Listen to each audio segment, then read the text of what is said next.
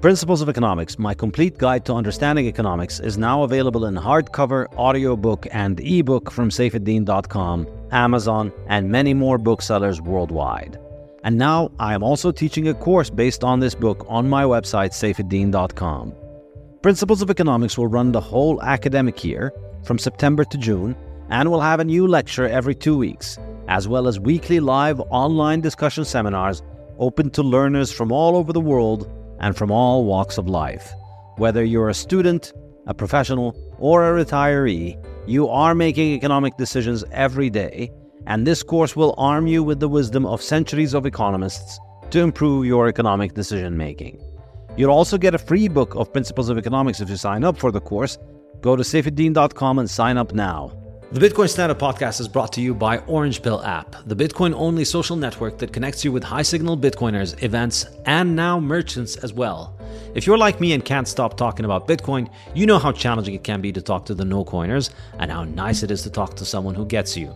With the Orange Pill app, you can find the Bitcoiners near you and they can replace the no coiners in your life. You can organize events and meetups with local Bitcoiners, and wherever you travel, you can meet up with local Bitcoiners all while being as anonymous as you like. So if you want to build your local network of Bitcoiners, find a Bitcoin meetup or merchants accepting Bitcoin, head over to orangepillapp.com to sign up or download the app from the App Store or Google Play Store and send me a DM so we can get connected. The Bitcoin Standard podcast is brought to you by CoinKite. CoinKite are my favorite makers of Bitcoin hardware. They produce the legendary Opendime, the first Bitcoin bearer asset, as well as the reliable Coldcard hardware wallet, the excellent stainless steel seed plates for storing your seed phrases, and the block clock. Now, CoinKite have produced the Sats card, a card the size of a credit card which can store Bitcoin and works great as a gift. CoinKite have just produced a limited edition gorgeous Bitcoin Standard Sats card, which carries the Bitcoin Standard logo, and you can get it from coinkite.shop slash Bitcoin Standard. Use the code Bitcoin Standard to get 5% off your purchase. This podcast is also brought to you by the Bitcoin Way, your professional Bitcoin IT team offering you personalized, secure, and comprehensive solutions for every step along your Bitcoin journey. The Bitcoin Way offer live concierge service to guide you with your Bitcoin cold storage, running your node, privacy best practices, inheritance planning, corporate strategy, and multi-sig solutions. They don't touch your coins, they guide you through the process of acquiring your coins and securing them. If you'd like to make your setup safer and more reliable, book a consult with them and see what they have to suggest. If you want to give someone the gift of Bitcoin, get them this professional service that will ensure they start off knowing exactly how to manage their coins and not lose them. Go to thebitcoinway.com and start Bitcoining more confidently.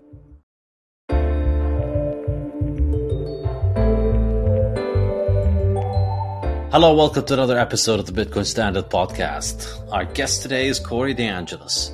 Corey DeAngelis is a senior fellow at the American Federation for Children, and he's been labeled as the school choice evangelist by the media, and he's been also called the most effective school choice advocate since Milton Friedman.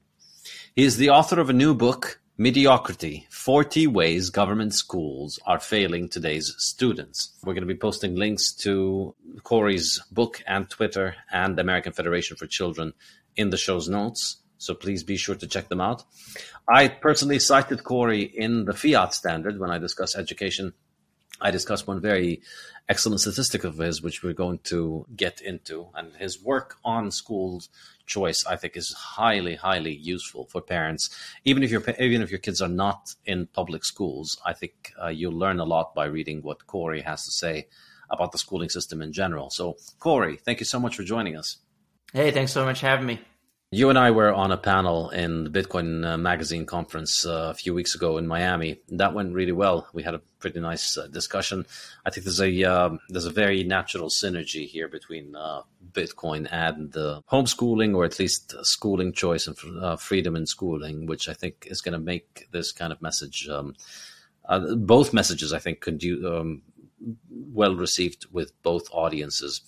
So let's begin a little bit with your background and how you got into this gig. Why would you, as a grown up, you know, we all suffered through school, but then by the time we were out, the last thing that we ever wanted to talk about or hear about was schooling. So, what brought you back into that lion's den and to try and fight for schools after you uh, finished your own schooling?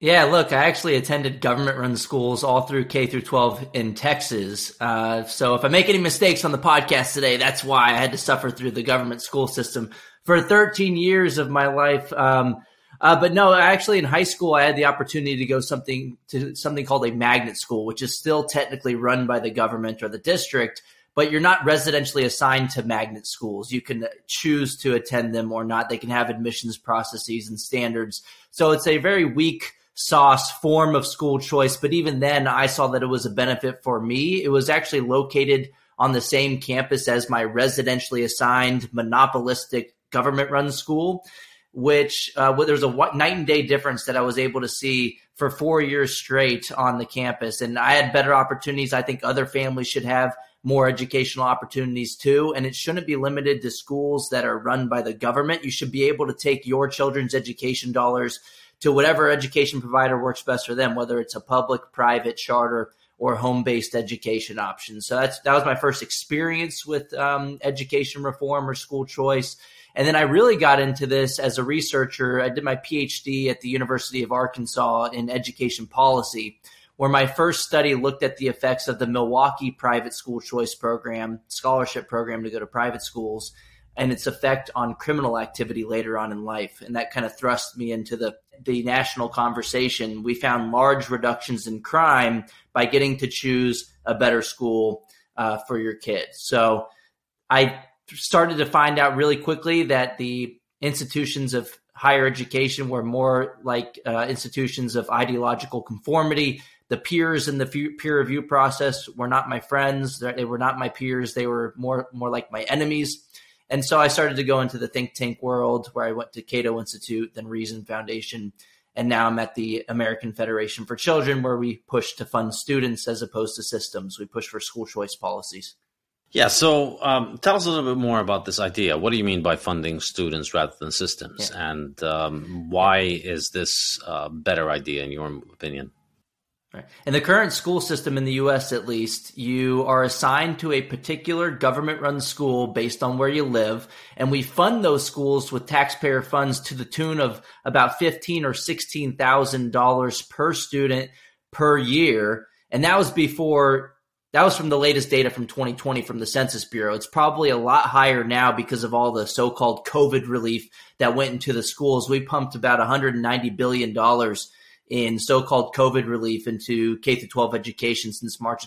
None of it was even really spent for reopening the schools. The majority of that money still hasn't been spent. If it was so necessary, why haven't they spent it yet?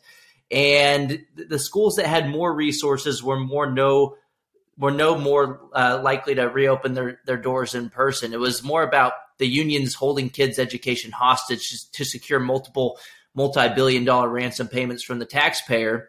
But we spend at least fifteen, sixteen thousand dollars per kid in the government run schools per year. The idea of school choice or the money following the child is having that same funding or a fraction of that funding follow the child so that they can use for another public school or government run school. You can use it for a charter school or a home based education option or even a private school. So it's literally the basic concept is the money that already exists that we're already spending will follow that student to a school that they choose. Just like we do with Think about Pell Grants for higher education. We don't tell low income students that use Pell Grants that they must use that money at a government run university. You can use Pell Grants at a private university or religious university if you want. Same thing with pre K programs. Think about the Head Start program. You can use that money at a private provider of pre K, and it could be even be a religious provider if you want. Uh, you can continue the analogy with other taxpayer funded initiatives we have with food stamps or, or SNAP that money doesn't have to go to a residentially assigned government run provider of groceries. The family can choose to take the money to Walmart, to Trader Joe's, to Safeway, uh, whatever provider works best for their family. So when I'm arguing for school choice, it's basically that same logic that we use with all these other taxpayer funded programs to fund the people as opposed to the institutions and to let the, the people choose. But the difference is with K through 12, it as opposed to these other programs, it's a reduction in government size, whereas the others are, are more so of an increase in government size to, based on the default. The default today in K 12 education is we spend more per student than we would with these programs, and you have to take it to a government run monopoly, which so giving people more choice over that funding and using a fraction of the money is a decrease in government size, increase in individual liberty, and it should benefit society as well when kids aren't being indoctrinated in government run schools to like big government policy. Yeah, I think the, the, the startling statistic that you mentioned here, which is fifteen thousand to sixteen thousand dollars per student. I mean, yes, it's dollars, but it's a lot of dollars per student because there's a lot of students out there. And the number you mentioned of one hundred ninety billion dollars for COVID relief is absolutely mind blowing. I think the, the the really the really amazing stat which I included in the fiat standard is the one where you looked at the cost of a student in public schooling system of Washington D.C compared to the private school tuition.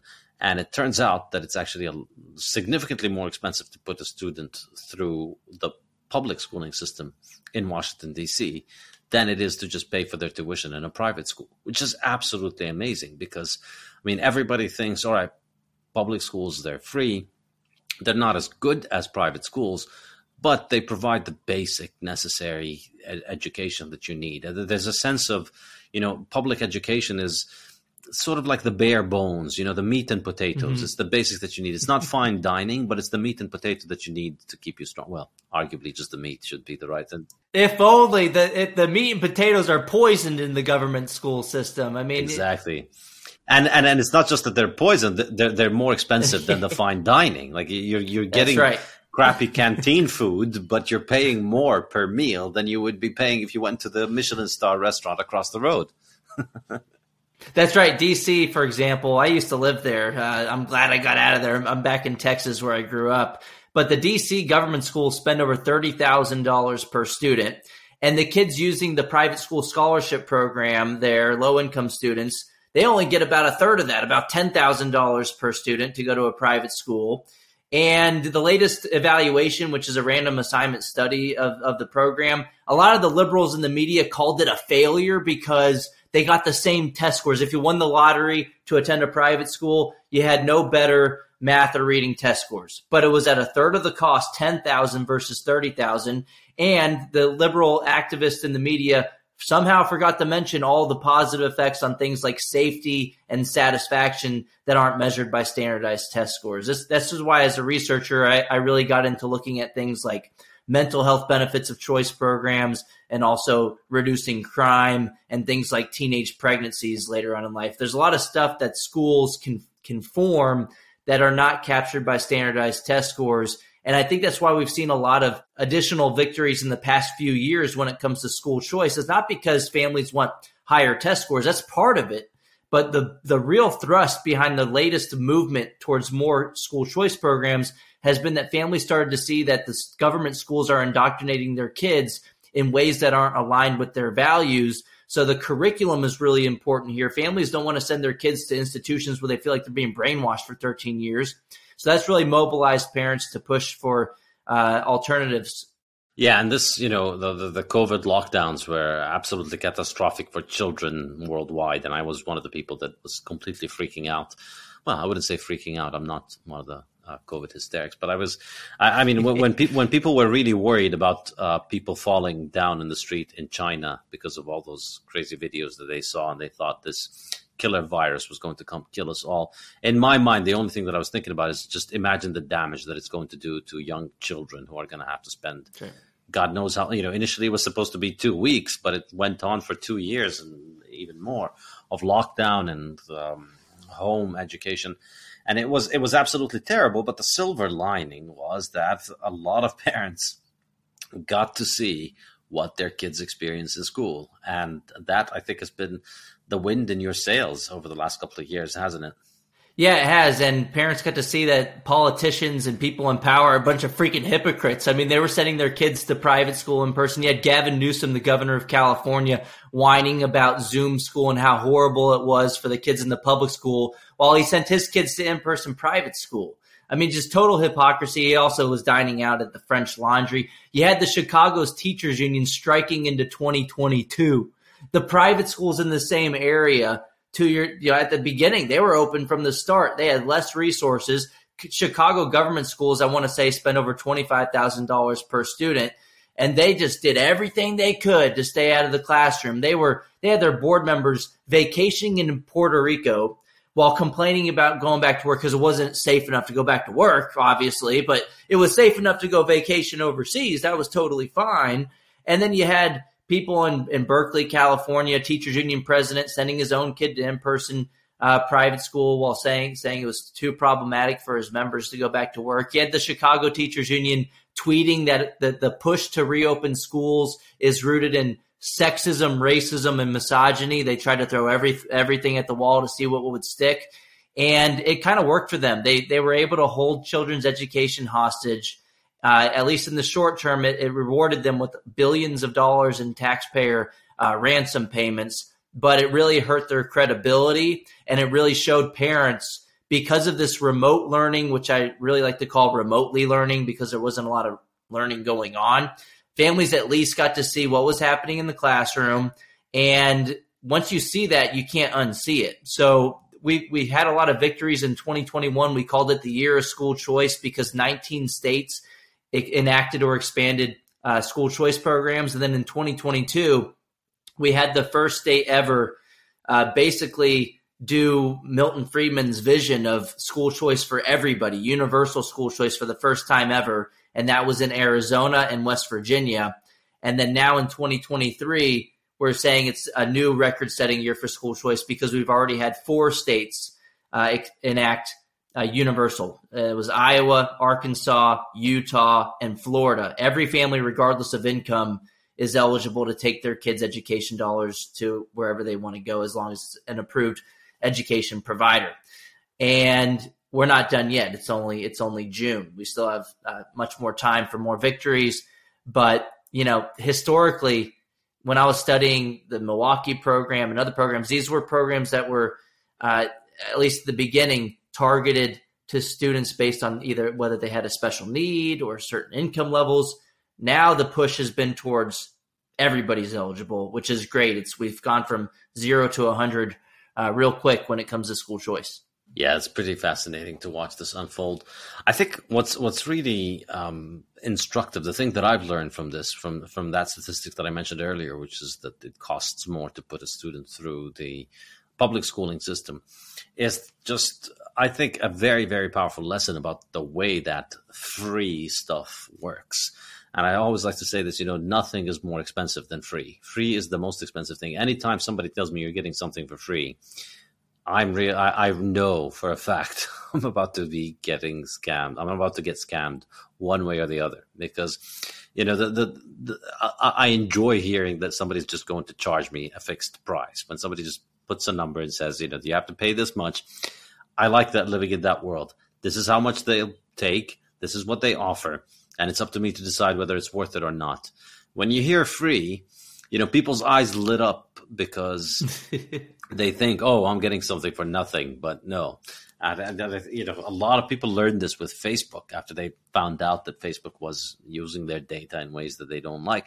A lot of people learned, yeah, uh, you know, if you're getting something for free, you are the product you are not the consumer. Uh, you know no no business can sustain itself by handing things out for free. So if you're getting them for free you need to ask yourself why am i getting them for free? Who benefits from me getting them for free? And i think this is enormously enormously powerful analytical lens to look at education because you soon realize what it means but also in other aspects of life. So in, in education we see you know if you're getting your education for free well, what kind of education are you getting? That's what we see from public schools. So, what has been your experience about the um, public school experience? You know, what are the problems with public schools in general um, in the U.S.?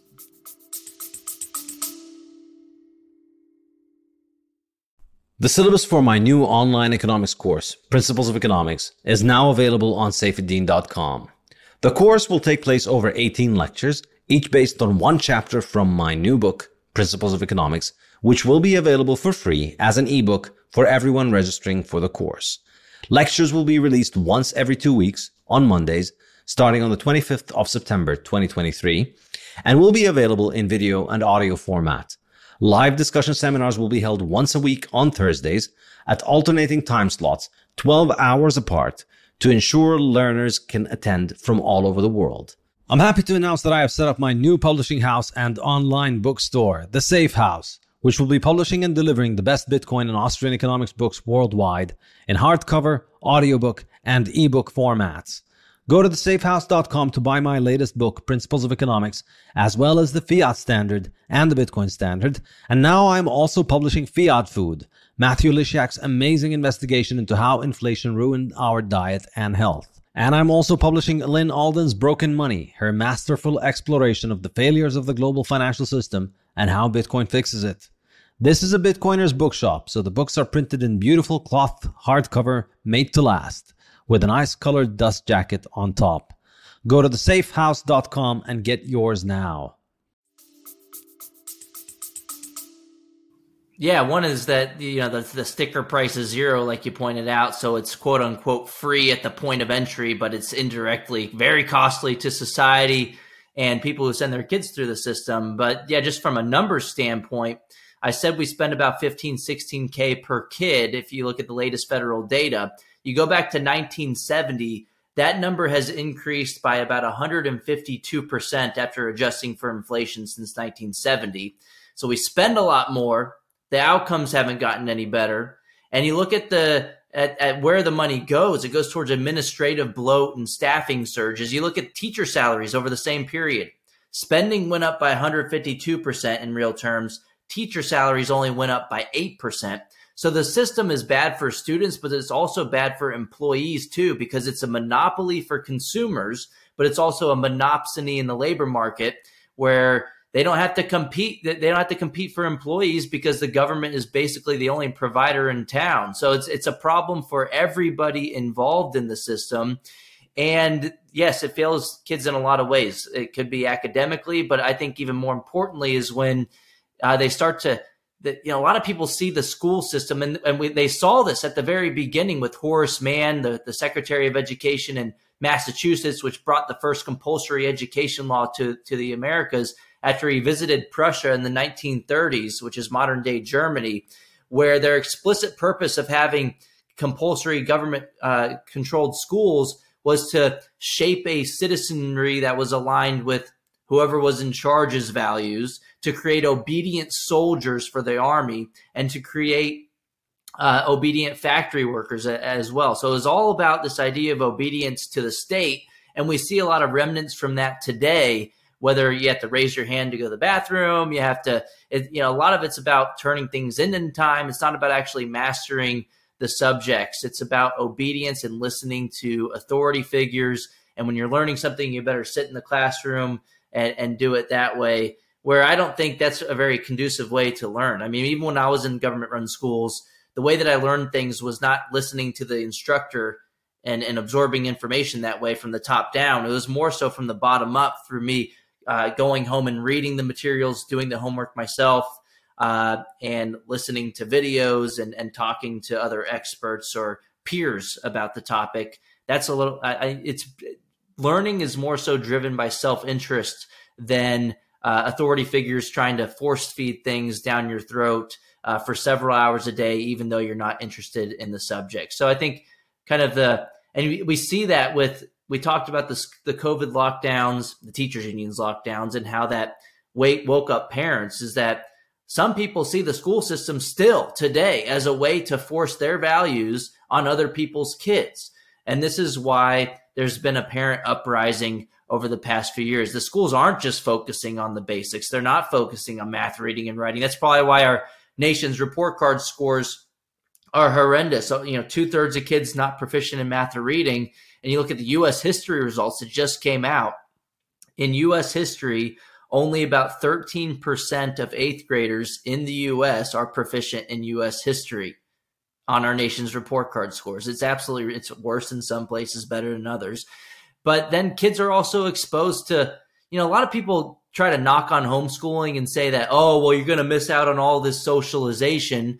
Well, are they really? And and are we actually upset about the forms of socialization that they're missing out on? There's a lot of negative forms of socialization that go on that goes on in the government school system, whether it's bullying or drugs or kids having uh, sexual relations at young ages, which leads to teenage pregnancies, which leads to the problems later on in life. You have gang activity. This is probably why uh, my study found reductions in crime associated with school choice programs. Is that the public schools are more likely to have uh, gang activity, and students can can get away from that and and lead a better life if they're not involved in the criminal justice system. So, uh, with homeschooling, you can capitalize on the positive forms of socialization if your parents set it up well, especially if you're doing like these micro schools that really started popping up over the past few years, which they've been going on for more than the past couple of years. But people were creating pandemic pods, which I would think of as a micro school where you get five to 10 children together in a household.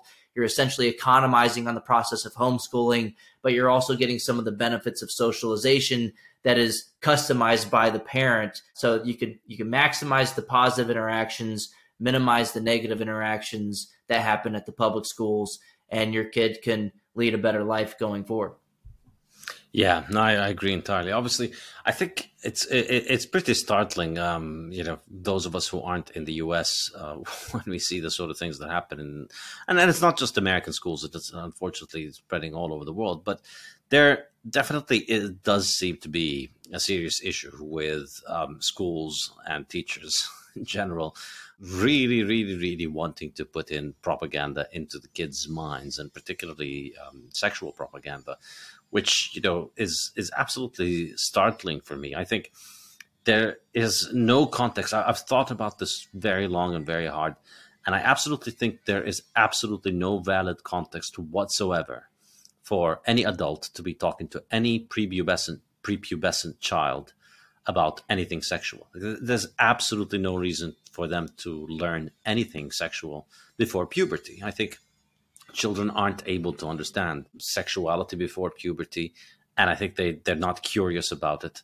You know, unless obviously unless um, directed toward it by um, some influence, but there, there, there's no good reason why an adult, uh, a stranger in particular, needs to talk to you about it.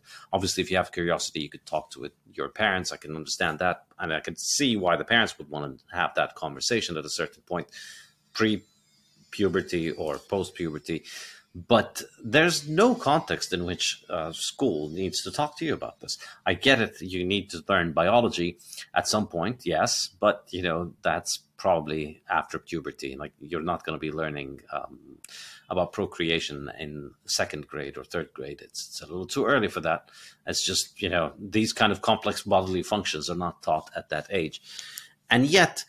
I mean, there seems to be an enormous, an enormous, an enormous concern with educating children about these issues about about sexuality. You know, you, you can wonder what the motivation for this is, and I think perhaps a part of it is that a lot of these uh, teachers don't have their own children and want to experience the kind of intimacy of a child parent relationship by talking about these kind of very intimate topics. Um, perhaps that's one way of thinking mm-hmm. of it. Perhaps there's something more nefarious with some of the teachers where they're trying to take advantage of the students, perhaps. But generally, in my life, I, I don't spend too much time analyzing people's uh, motives. I like to just assess their actions. And the action is completely insane. If you're talking to a child about anything sexual, it's insane. And yet it's considered completely normal in most of um, modern education, particularly in public schools these days. Yeah, I mean, only if they were just teaching biology, right? They're, but they're teaching biology wrong too. Uh, you know, they're they're confusing kids, telling them that they have hundred thousand genders. Uh, that you could be there's an infinite number of genders. So, I mean, the, they get the biology wrong. But yeah, I mean, what you're saying more more to the point is, you know, I think parents get upset about this topic more than even the critical race theory stuff. I mean, kind of there was this first wave of you know dis displeasure with critical race theory and teaching kids that you know either they're an oppressor or they're the the oppressed and you know kind of these politically divisive topics but even more concerning for parents across this political spectrum is talking to kids about sex at, at, at too young an age. And yeah, I mean, I don't know what the, the motives are for um, employees in the system, you know, wanting to do, I think your, your first theory could have something to do with it because a lot of this battle is really about parental rights and whose children are they. And you have a lot of people in the system or who, who control the system at least think that the children and the money meant for educating them belong to the government institutions. There, it's a socialist worldview where they think your children belong to the government schools, and that's where parents have had this this uh, knee jerk reaction of doubling down and protecting their kids, and as they should, and and they're doing it in a lot of ways. They're going to school board meetings and pushing back. They're actually reading uh, books that they don't approve of that are in the school libraries that are se- sexual in nature.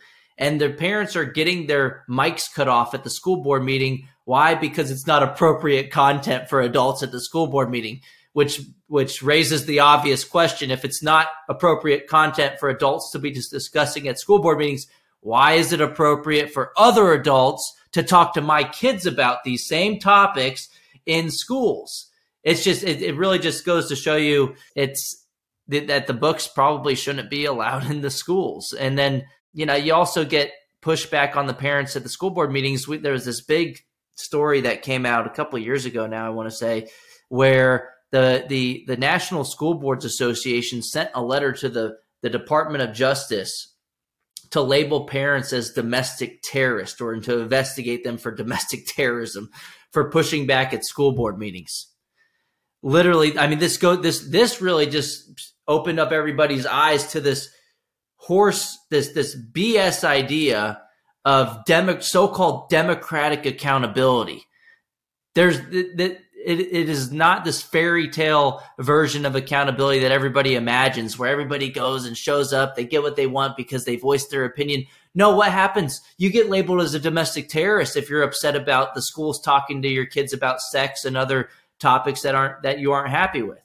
So there there there is no responsiveness from these these government institutions. Why? Because they're monopolies. They don't have to listen to you. It's better for them just to write you off, and it's better for them just to uh, try to silence you. And that's what they've done for for for far too long in so many places. And that became so obvious over the past few years. And that's why I argue school choice is the better solution. Bottom up accountability always beats top down government mandates and uh, so called accountability. There's no such thing as top down accountability. It's just red tape, regulation, and, and authoritarians in control of other people's kids.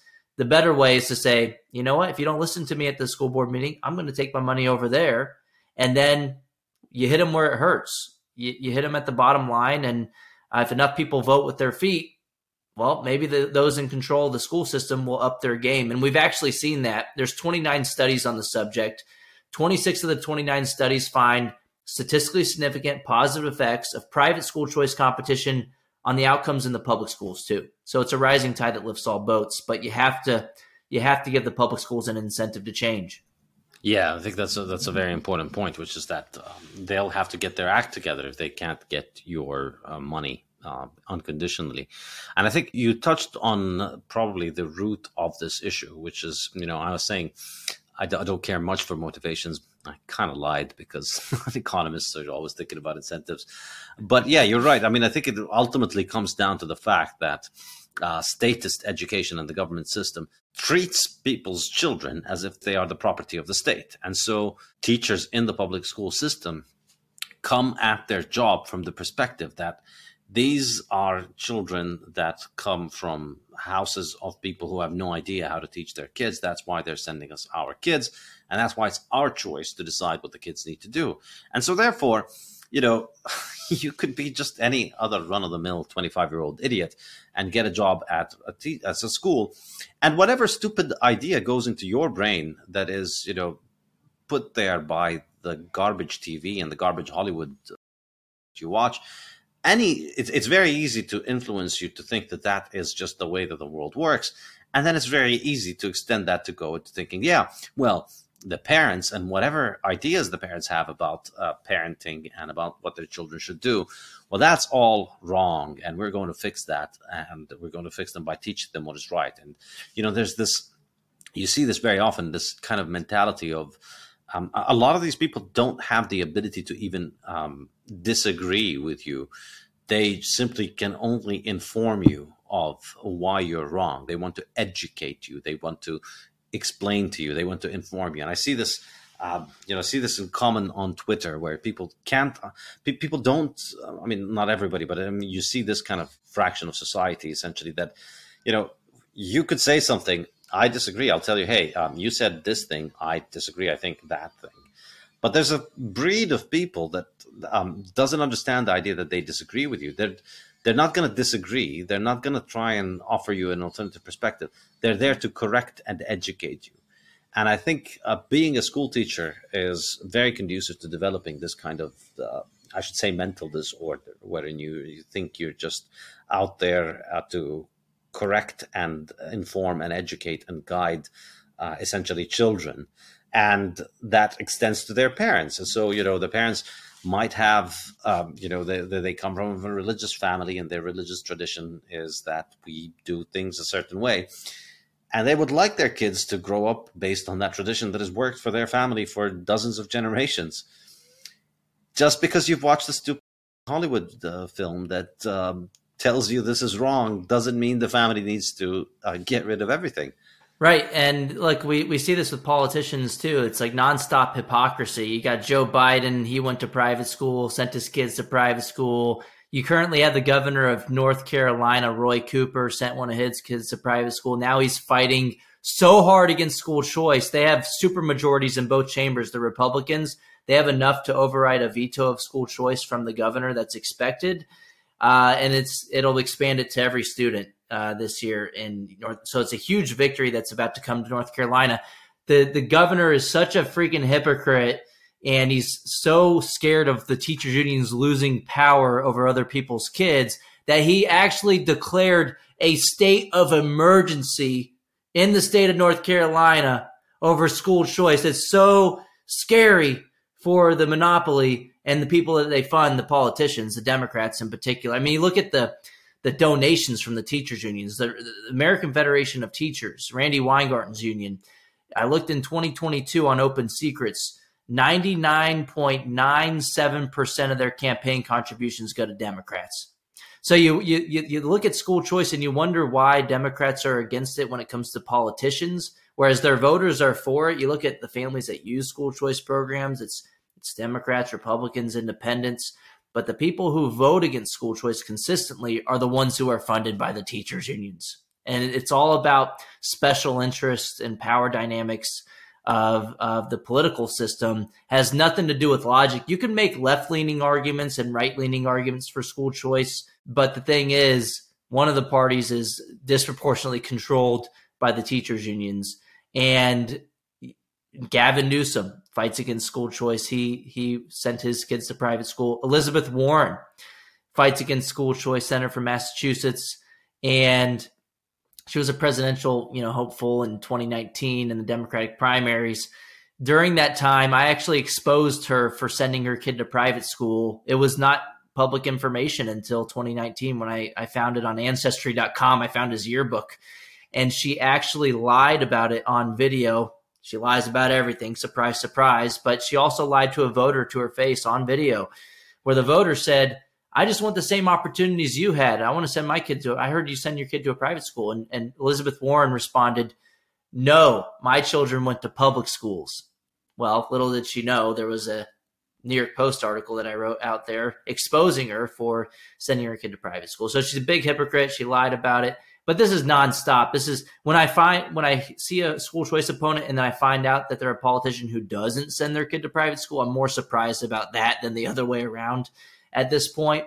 But you also had a politician in Kentucky uh, last year, a year or two ago, where she made the argument, was a Democrat, that you know someone else said, "Oh yeah, people if they get the money with education savings accounts, they can shop around for the best school, right? You can shop you know, if, it's, if it's another public school, fine. If it's a private school, you can shop. You can figure it out. The customer can figure it out."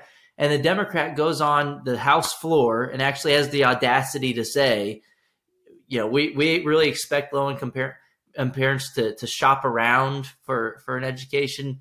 Basically, this elitist mentality that oh, you know, these parents in the public school system, they're just too dumb to to figure it out for their own kids, and it's like, regardless of income, parents care about their kids more than you, and they know more about their individual kids than bureaucrats sitting in offices hundreds of miles away. It's a, you know, it's it's Hayek's uh, information problem of central planning that that even if you have a benevolent uh, authoritarian dictator in charge, or if they're if they're benevolent and they're in charge, they're not going to get the decisions right for individual families, and and so school choice solves that problem by putting parents in the driver's seat. Yeah, no, I think this is um, this is one of my favorite things about your Twitter account. It's uh, it's always fun watching you call these people out because um, very few people do it. They're very good at lying, and they're very good at presenting themselves as the heroes. You know, no, no, no, we we have to fight for our public school system. All right, well then you know, fight for it by putting your kids there. No, right. If you like your public school, you keep it. exactly. No, I will fight for it by forcing you to keep your kids there while my kids go to a private school, which, you know, costs less than I'm charging the taxpayer to put your kids in that school. Because ultimately, it's all the benefit, as you mentioned. You know, it's, it's ultimately about teachers' unions. That's really the key thing, and it's it's it's you know, whenever you see these examples of things that are free, this is you know, on top of the propaganda, on top of the brainwashing, on top of the fact that education today is about the state building an army of zombies that can just be made to jump through whatever stupid hoops their TV tells them to jump through, which is, you know, as we saw with the COVID, has been enormously successful. I mean, uh, the, the, more educated people mm-hmm. were, the more gullible they were in believing the garbage propaganda that came out. And so clearly, you know, that that system is uh, ha- has been working, but. Uh, beyond all of the propaganda and beyond all the nefarious agendas that are being um, actualized through government centralized control of schooling, ultimately there's a bureaucracy in there. And it's the bureaucracy that's in charge. The bureaucracy is what benefits. And they're out there looking for their own interest. And I think, you know, you, you, you get so much further trying to understand how things work in the world by just, you know, analyzing who's getting paid and what their interests are. And in this case, in the case of education, it's very clear. You know, the public schools uh, teachers unions, they have relatively cushy jobs. They get three months off every year, and they um, essentially that they keep making their job easier. They keep turning that job into a um, teacher walks in and talks about their feelings to the students. It could be uh, their feelings about uh, whatever the TV told them to get agitated about, or it could be their feeling about you know their private life, or it could be their sex. Just the idea of sex is constantly on their mind, so they want to talk about it, and that's what it comes it's coming down to. Like you can understand that the if if you just think teachers unions want to get paid as much as possible, want to do as little work as possible, it all starts to make sense. Right, and then teachers union bosses, uh, they they they get the the lion's share of the funding. I mean, Randi Weingarten, yeah. who keeps stepping in it over and over again, keeps trying to rewrite history, saying, "Oh no, we were actually fighting as hard as possible to reopen the school since April of 2020."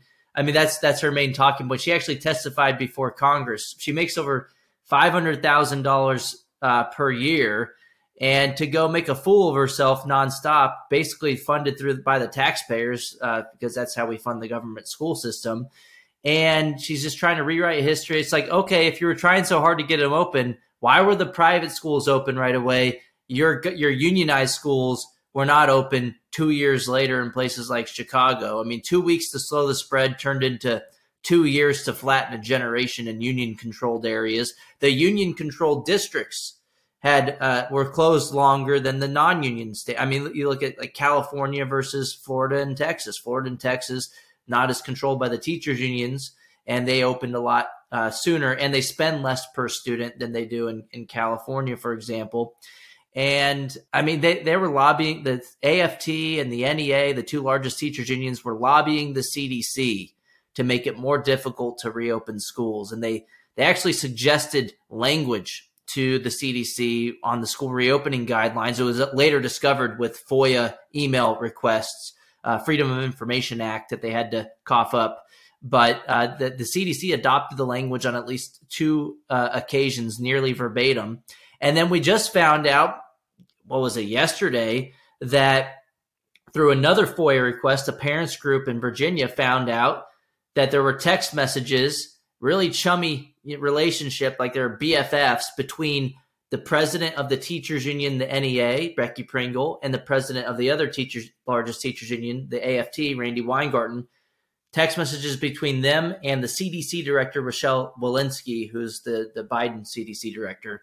And, you know, they're just texting each other. And there was a, a random smiley face that went from the, the CDC director to Becky Pringle after a Biden speech where they were pointing out that teachers got to go to the front of the line for, for vaccines and that schools could only reopen if they got a ton of money. I mean, it was just no one else had access to the CDC director like this. I, I mean, a lot of parents certainly didn't, but you had the teachers union bosses right there, uh, just working side by side with the CDC director. It's they weren't following the CDC wasn't following the science through COVID. They were following the political science, and so we have these, you know, tr- trusted so-called experts that are being lobbied by special interests, they weren't following the, the science. They were they were listening to political interest groups. And this is going to do more to erode the trust of society in in government agencies than than anything else that I've seen in, in in, my life. So maybe that's a good thing. Maybe that's another silver lining. Maybe people should be more um, skeptical of those in power in government institutions. So maybe that is another silver lining, but it took uh, a lot of of infringement on individual liberties to get here.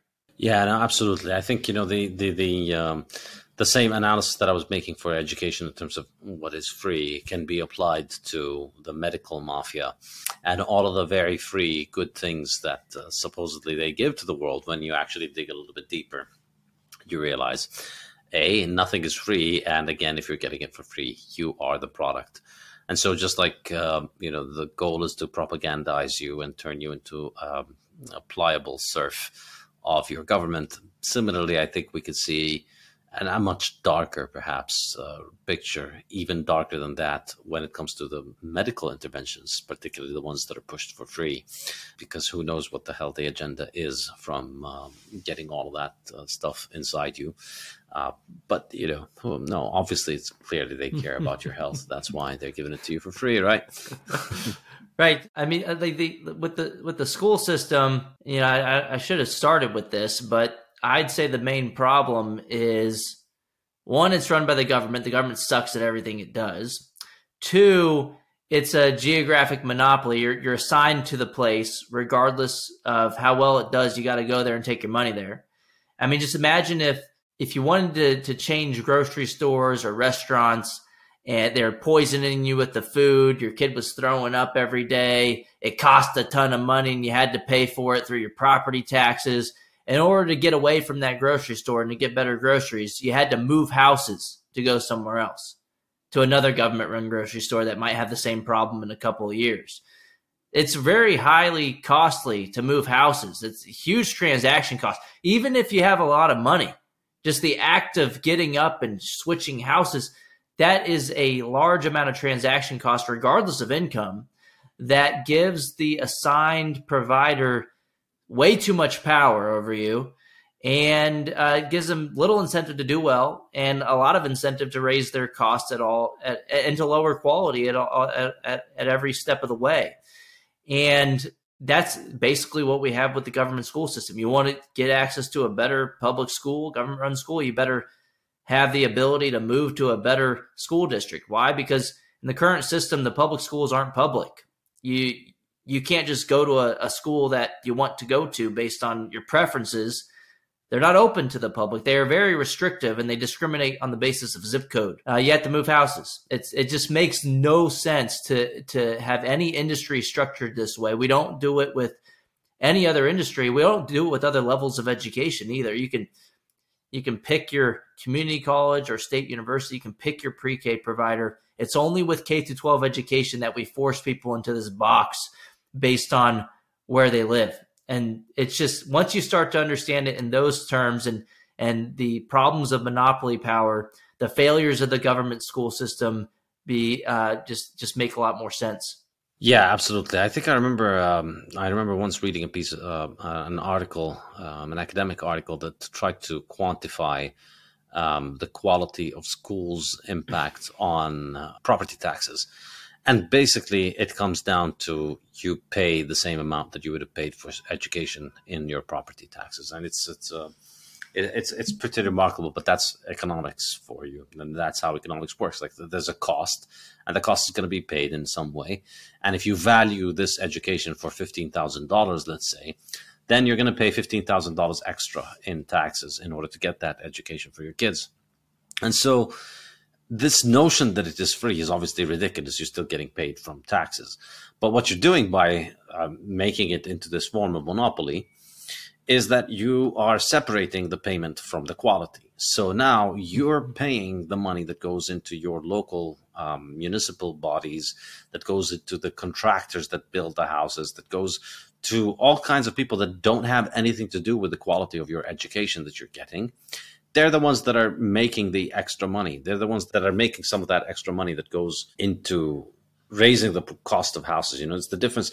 So if you look at the, the, way that that study was done, is to try and look in houses that are comparable on every metric. You know, same size of a house, same size of everything, and then mm-hmm. you see that on, uh, you know, you you try and isolate the factors through regression analysis, and you can quantify how much the uh, value of schooling is. So there is that value, but it is going to taxes, but it's not going to education. So the only thing that you gain by saying, let's make it free is that you lose the ability to hold the provider to account. And so now you are stuck with a provider that you have no choice but to go with. And instead of just moving your kid out of a school so that, you know, instead of driving them uh, 10 minutes in this direction, you drive them 16 minutes to the other direction and get them to school every day. Now you need to move your entire house and relocate yourself. And, you know, it can, it, it, it can, it can cause massive inconvenience for your work. It can cause massive inconvenience for uh, your social life but that's your only way of holding your school to account. And so obviously that's not going to be a very effective instrument. It's going to be a very blunt instrument in terms of holding the school to account. Uh, that's right. And that's why education savings accounts are kind of the new push for school choice that is really the, the purest form of bottom up accountability or, or voting with your feet or funding students as opposed to systems. I mean, a lot of people on the who are listening probably know of the voucher idea that was pushed by Milton Friedman. It's kind of the the first wave of school choice where the money that would have followed you to the government school, the fifteen or sixteen thousand, you take in the form of a voucher. You can only use it for private school tuition and fees. And we talked about this a little bit at the the Bitcoin conference in Miami Beach, where the the new kind of push has been towards something called education savings accounts, kind of like the voucher, the money that would have followed you to the government school, 15, 16,000, would instead go into an education savings account. You could use it for private school tuition and fees, but you could use it for any other approved education expenditure too, which opens up the market even more than than a voucher, which kind of keeps you in this brick and mortar private and public education factory model system with the voucher. But with the ESA, it opens it up for micro schools, for homeschool curriculum, for private tutoring. We kind of talked a little bit about like the Uberization of education, where you can connect the the consumers of education services, the parents and their students, to providers, educators of, of, of education services using an Uber type app. There, there was one called unschool.school that was that sprouted up over the pandemic period. So the future of education could look a lot different. I think, uh, especially if it's facilitated through education savings accounts as opposed to vouchers, where you can really have a, a, more robust supply side response uh, if if the parent can truly direct the, the dollars uh, through the savings account model. Yeah, before before we get into that uh, more deeply, I wanted to ask you, what's the state of play when it comes to virtual learning and uh, shut down schools? Are there still schools that are shut down for COVID in the year of 2023?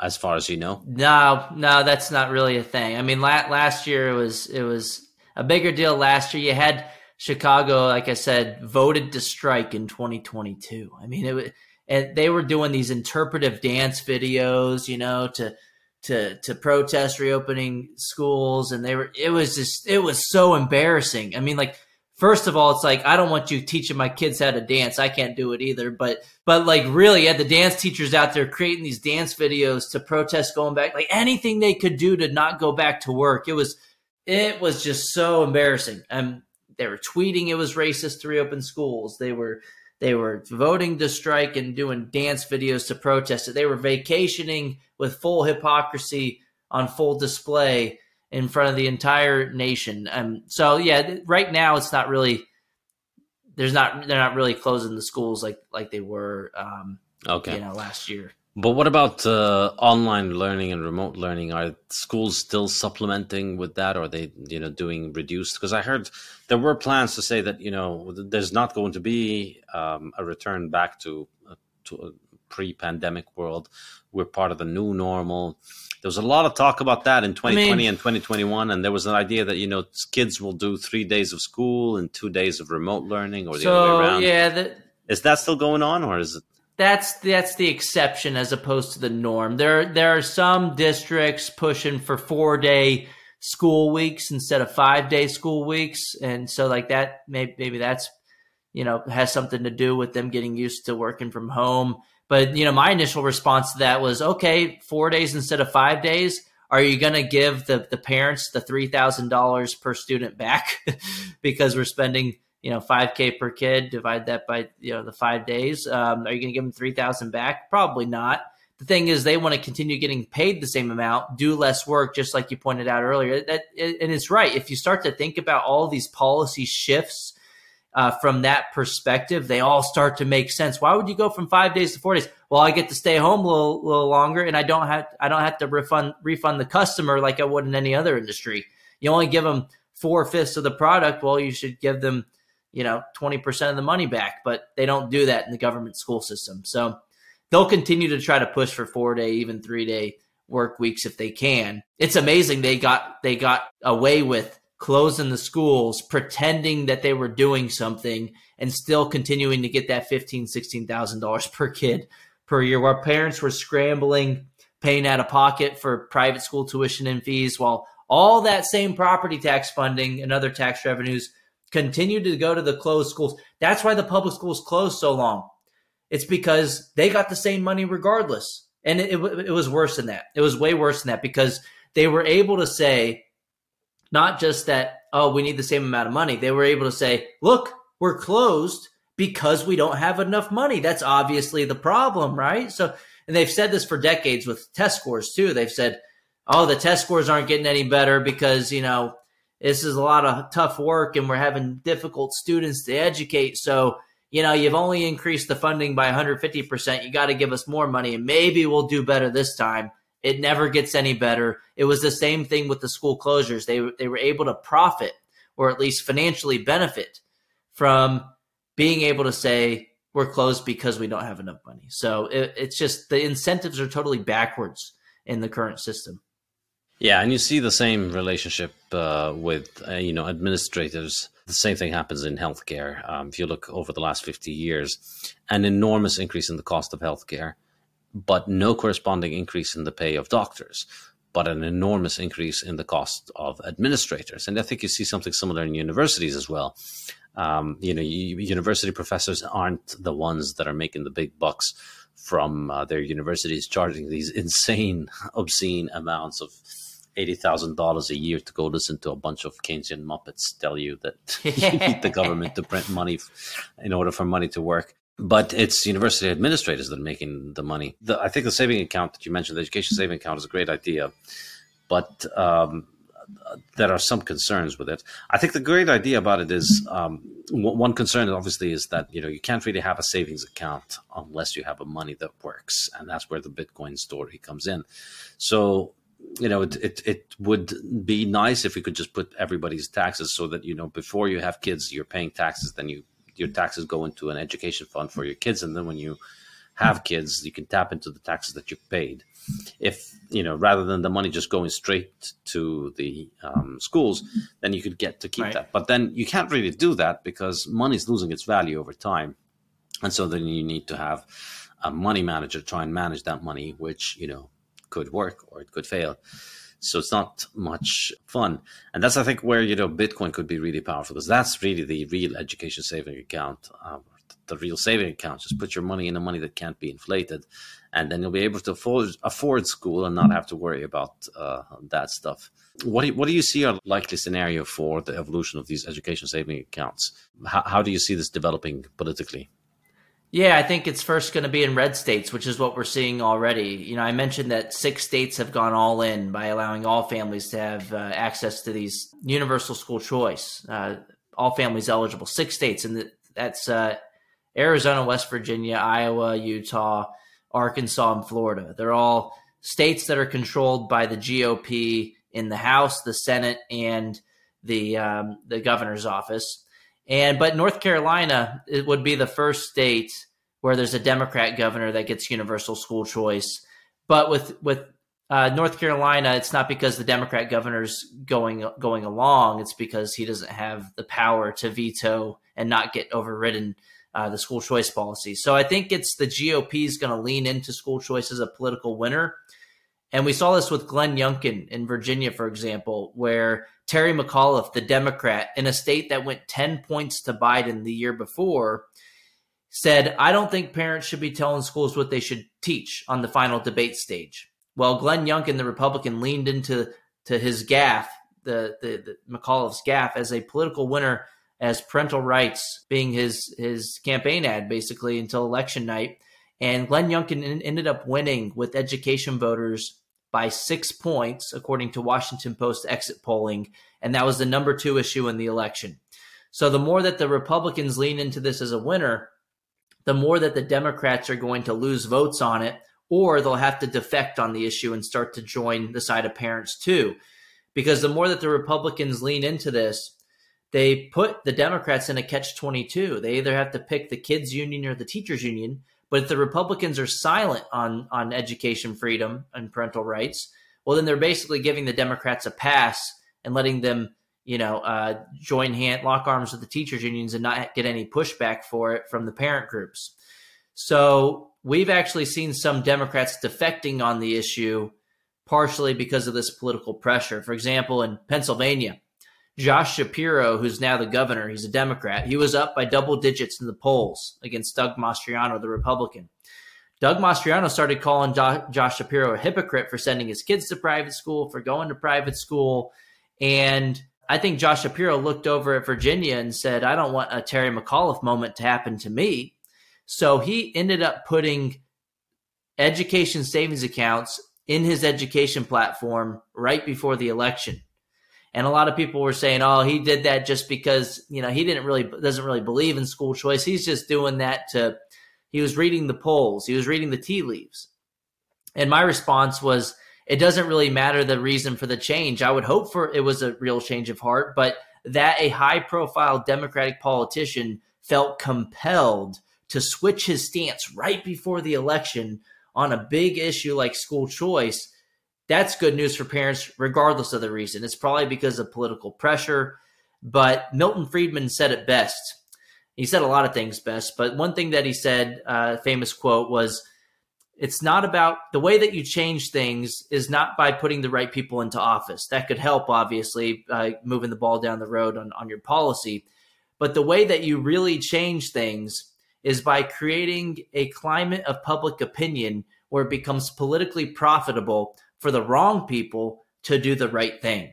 And I think we're reaching that moment, that escape velocity, uh, that that that power dynamic when it comes to the political process, where the wrong people are starting to have to scratch their heads a little bit and say, maybe I maybe I should support this too. Maybe I won't support as full blown as what the Republicans are supporting, but maybe I'll support something so that I can fend off some of the new special interest, which happens to be, I'd say, is more of a general interest, the parents who want more of a say in their own kids' education.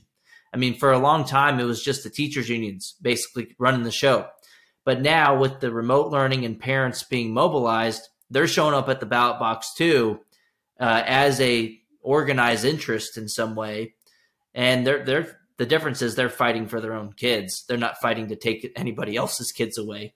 So parents parents have been the change agent and it's getting some Democrats to come along. In, in Nebraska, they just had their first school choice bill in history pass, uh, I want to say last week. It's not universal, but it's a pretty dang good one.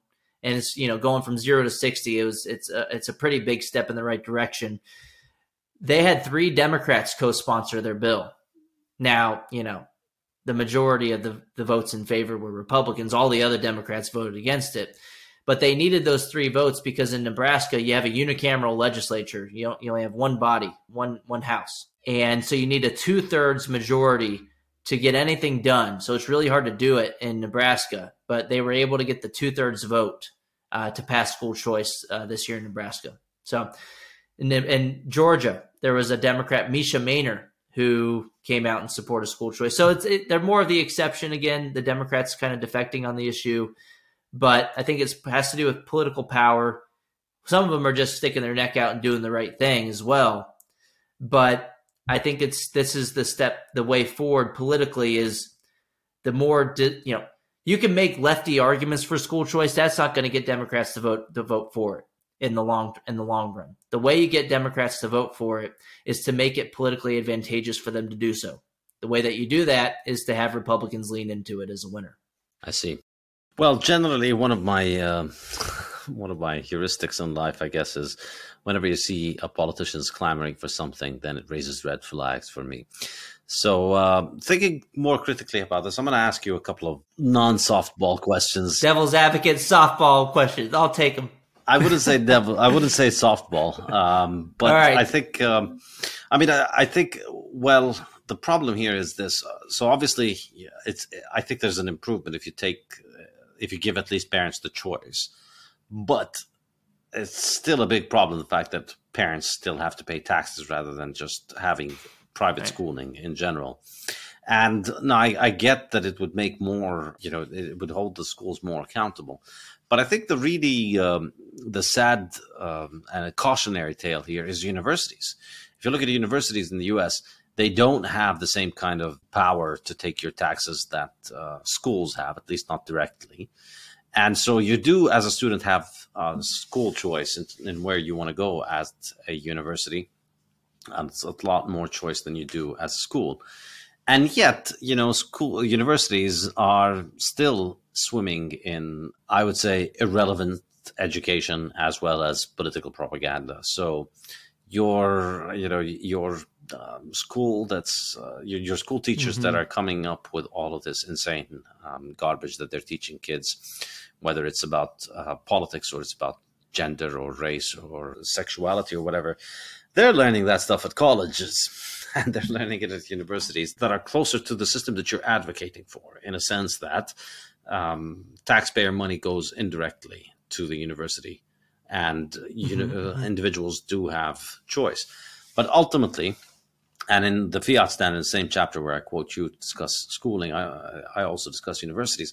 And I think if you look at universities, you see the same kind of incentive problem, although structured differently. So in the case of universities, they get paid. Um, the, you know, governments primarily finance university in the U.S private and public universities make their money mostly from government. A through research grants directly, which you know allows the government to set and dictate the outcome of the research and the findings of the research, and B indirectly and perhaps more importantly through deciding which schools get uh, school loans.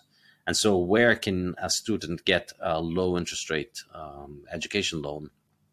That is a very big question. So if your school toes the line does the right things, believes in all the absurdities of the current regime, then you get you your students can go and borrow and become debt slaves for life mm-hmm. in order to pay mm-hmm. your administrators for your administrators to make money and then go and teach all of this crazy propaganda.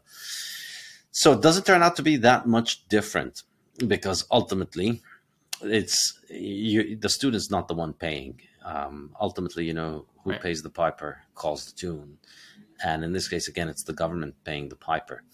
So, what do you think? Is this going to be the same situation with school choice? I mean, it, if you allow parents choice, then yeah, schools might have to um, up their game in certain ways. But at the end of the day, you know, there's an enormous number of schools and there's an enormous number of students, and those students have to go somewhere. I think there's a good reason to be worried that the same kind of incentives will recreate themselves, and the same people who benefit from the current system will still manage to game it in their favor if this becomes more widespread. What do you think? Yeah, I'd say with the higher education system, I mean, a lot of that funding is direct subsidies to the colleges, right, and universities. So it's it's still not completely voucherized. I'd say, you know, like a lot of the funding isn't in the form of you know Pell grants are part of it, right, but that's not the lion's share of the funding. I think we spend what taxpayers spend over twenty thousand dollars per college enrolled student each year. I mean, they spend even more at the higher education level than we do at the K through 12 level through taxpayer sources. So I think that's part of it. Also, you know, a lot of it's the uh, accreditation systems with the universities and and the you know, so that, that's different. And then also, I'm not sure how many providers of, of private education there are in the higher education system. So that that could be a difference as well.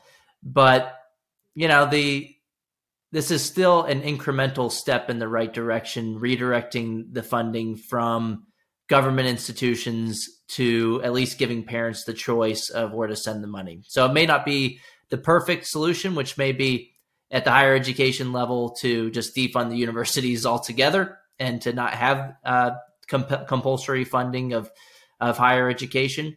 Uh, but you know, I'd, I'd, I'd rather have higher education funding if we're going to spend it go directly to students as well and not direct subsidies in, in the form of grants to to the institutions to at least allow for more competition from the bottom up. That would be better than having all the money go directly to the universities. And that's kind of the argument i'm making with the k to 12 level. It's not perfection. There may be still some problems but at least there's some competition we're redirecting funding from the government to individual families and giving the choice you don't have to accept the money if you don't want to use it. So it's all voluntary in that sense. And, you know, I, I usually hear of another argument, devil's advocate or, you know, uh, legitimate argument against K through 12 school choice is that, you know, he who pays the piper calls the tune. This may lead to the private schools basically becoming like the public schools that people are trying to get away from because with government shekels comes government shackles is the main argument all here. But my main response to that is again, we can't make perfect the enemy of the good. We already have 90% of kids stuck in purely controlled government institutions where they're learning that big government policy is a good thing. And the government can already regulate private and home education today. That's more likely to happen if you have millions of kids going to government institutions where they learn that big government policy is good and they might they might turn out to vote to regulate private and home education out of existence in the future. This has already happened historically in, in Oregon in 1922. They outlawed home uh, private education, and they didn't do that because of school choice. It's because they had authoritarians in power who wanted other people's kids to be stuck in their institutions to be raised in the way that they want them to be raised. Thankfully, in 1925, the Supreme Court of the United States ruled that the child is not the mere creature of the state. Hopefully, more people would remember that today. But even in, in in current day, you look at like states like New York, they have some of the, worst homeschooling laws on the books, and they don't have any private school choice programs. So I would say this is a separate issue, and school choice at least cuts against the likelihood of regulation happening in the future in at least three ways. One, you have fewer kids educated in government schools where they're learning big government is good. Two, you uh, make the concept more mainstream and more people are using private and home education the rest of society will be less likely to see it as some icky thing in the corner that a few people are doing. They should be less likely to call to regulate something that is more mainstream. And then three, you have more people using private and home education. You have a bigger coalition, a bigger tent to fight against future calls for regulation of private and home education in the future. So those are three ways that school choice cuts against the, the likelihood of that happening. And then also we talked about Randi Weingarten earlier, the teachers union president she's made the same argument against school choice that it, it might lead to regulations. Is she saying that because she's some, you know, anarcho capitalist like us? No, she's saying that because she's a big government socialist who knows that if this argument gains traction, she'll be able to block uh, families from leaving her unionized schools. She'll keep her gravy train going in blue states and in red states. And she's just seeing whatever argument she can use to try to keep her her monopoly gravy train going. So if you're on Randi Weingarten's side and not the anarcho capitalist side, you're probably on the wrong side. And Thomas Sowell said it best there are no solutions, there are only trade offs. And school choice is an incremental step in the right direction, even if it's not uh, utopia.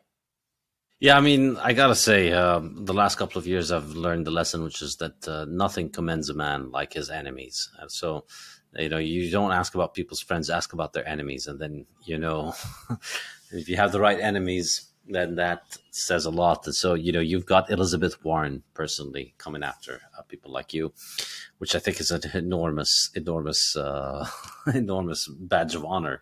Um, she's, um, she's absolutely amazing as as a as a testament to the just absolute depravity of the American political class in the sense that uh, um, you know the way that she goes after Bitcoin, pretending that it's oh it's a you know we're out there to save the environment, but she's obviously uh, out there to save the banking cartels that uh, finance her campaign. Um, she's talking about the environment while riding her private jet and hiding behind people so that they don't see her when she's in a private jet. She puts her school, she puts her kids in private school and then pretends that she's in public schools. She also pretends to be Native American. uh, because right, that also right. i think you know it's it's difficult to argue against you when you've got enemies like that it's um, i mean if if she came out in opposition to motherhood and apple pie, then uh, everybody would need to reconsider. but what did you say? I mean, I think would I guess did you say that it would be maybe better to dedicate all of this uh, political activist energy toward getting rid of educational taxes, uh, getting rid of taxes that go toward uh, funding mm-hmm. school, and just letting those schools sink or swim based on their own ability to get money directly from students. Yeah, I mean, you could. I I would say push for both and uh, see which one you're more likely to. I think you're more likely to get the reform that I'm pushing for. I think that's why we're seeing more success and just it's a lot easier to make the argument to we're not changing the funding, we're just reallocating it from government to people, and it's a it's a libertarian step in the right direction. Then if you were to come out and say, okay, we're going to defund public education altogether. That would probably require a constitutional amendment in every single state because each state has an education clause in their in their constitution. So it's a lot heavier political lift. I'm not going to fight against anybody who wants to go out and try to make that case. You know, if it, if if that passes, more power to you.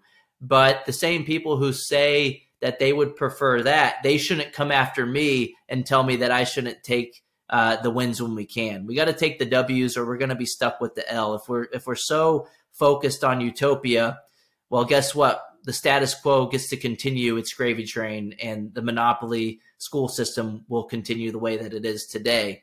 But yeah, if, if some, you know, look, we have 50 laboratories of democracy. If there's a coalition in one state that really wants to try to get that done, maybe they, they can lead the way and show the other states that, that this is a, a good solution too. Yeah, I mean, I obviously think it's um, it, it's generally a political dead end to campaign on lower taxes because, quite simply, your opponent is going to, you know, you're campaigning against somebody whose election uh, campaign budget includes the taxes, effectively, because they're telling people they're handing money out, and you're out there saying no, let's not hand money out. So, it's it's it's a very very difficult sell. I, I definitely agree with that, but you know again, uh, this is a Bitcoin podcast, and of course, um, if there's a problem anywhere, then Bitcoin can fix it. And I think you know ultimately, Bitcoin fixes this in two ways. And the first way, which is that it allows individuals to accumulate savings, which leaves them less um, in need of sending their kids to public schools and you know uh, if people were wealthier if people could accumulate savings if people don't have their money steal from them and they could just accumulate savings over time i think we'd see a lot more um, improvement in education because people would be able to spend their money as they see fit. So that's one way of doing it. And i think the other way that bitcoin is going to fix this is hopefully uh, you know hopefully in our lifetime um, by shutting down the money printer and forcing governments to live off their taxes. And then I think, you know, people will say, well, you know, well, this is all tax money, like you're paying the taxes that are going to your school. Yes, but the fact that you the, the fact that your government gets away with imposing such an enormous amount of taxes, in my opinion, is inseparable from the fact that they have the money printer. It's the money printer that makes them so powerful that they can continue to increase all these forms of taxes. It's the money printer that makes them essentially not need your consent in order to improve, uh, in order to, to, add taxes. So it's no coincidence that the uh, income tax was added when, right when the Federal Reserve was created, which, you know, it flies against the entire idiotic logic of why you would want a central bank. Because the whole idea was then, well, you know, we can finance government spending. All right, so then why do you need an income tax? Mm-hmm. It's a very common question that people get asked all the time, and nobody has a very good answer for it. Why does the government need taxes if it can print money? And the answer is because it can. It can print money and it can take your money. And um, you know, if you if you had a money printer, that would allow you to also take people's money, not just print your own. And so, why would you not? Um, so, I think taking away the money printer is going to uh, be the uh, best root cause solution to this problem. So, I hope you join us on our uh, Bitcoin journey. yeah, totally. And look, uh, they're not going to teach you this in the government school, so we need podcasts like this one to to circumvent the indoctrination that's happening in the government school. And with school choice, we can at least get have an escape valve, get some people out of those institutions, start to expand their mind, and learn more about uh, Bitcoin and alternatives that that and and free market alternatives in general that uh, could lead to to a bigger societal change and a bigger shift. Absolutely. I think it's also very telling that among Bitcoiners, you find a very large number of uh, homeschoolers and alternative sure. schooling methods. I think um, money is the operating system for society. And once you've uninstalled the fiat operating system and upgraded to the Bitcoin operating system, you see that you know your uh, your personal operating system will just uh, switch from all kinds of things. You, you realize why do I have to subject my kids to all this silly propaganda? Why am I eating all this garbage that they're telling me to eat because it's cheap and good for the environment? And then, you know, the rabbit hole just keeps getting deeper and deeper. yep, totally. All right. Well, Corey, thank you so much for your time. Really appreciate it. And I wish you all the best of luck on everything that you're doing. I hope you continue to make a lot of people mad on Twitter. And I hope you continue to post about their kids going to private school and placing them in, in in these awkward situations and forcing them to back down. yep, totally safe. Thanks for having me. All right, cheers. Have a good day.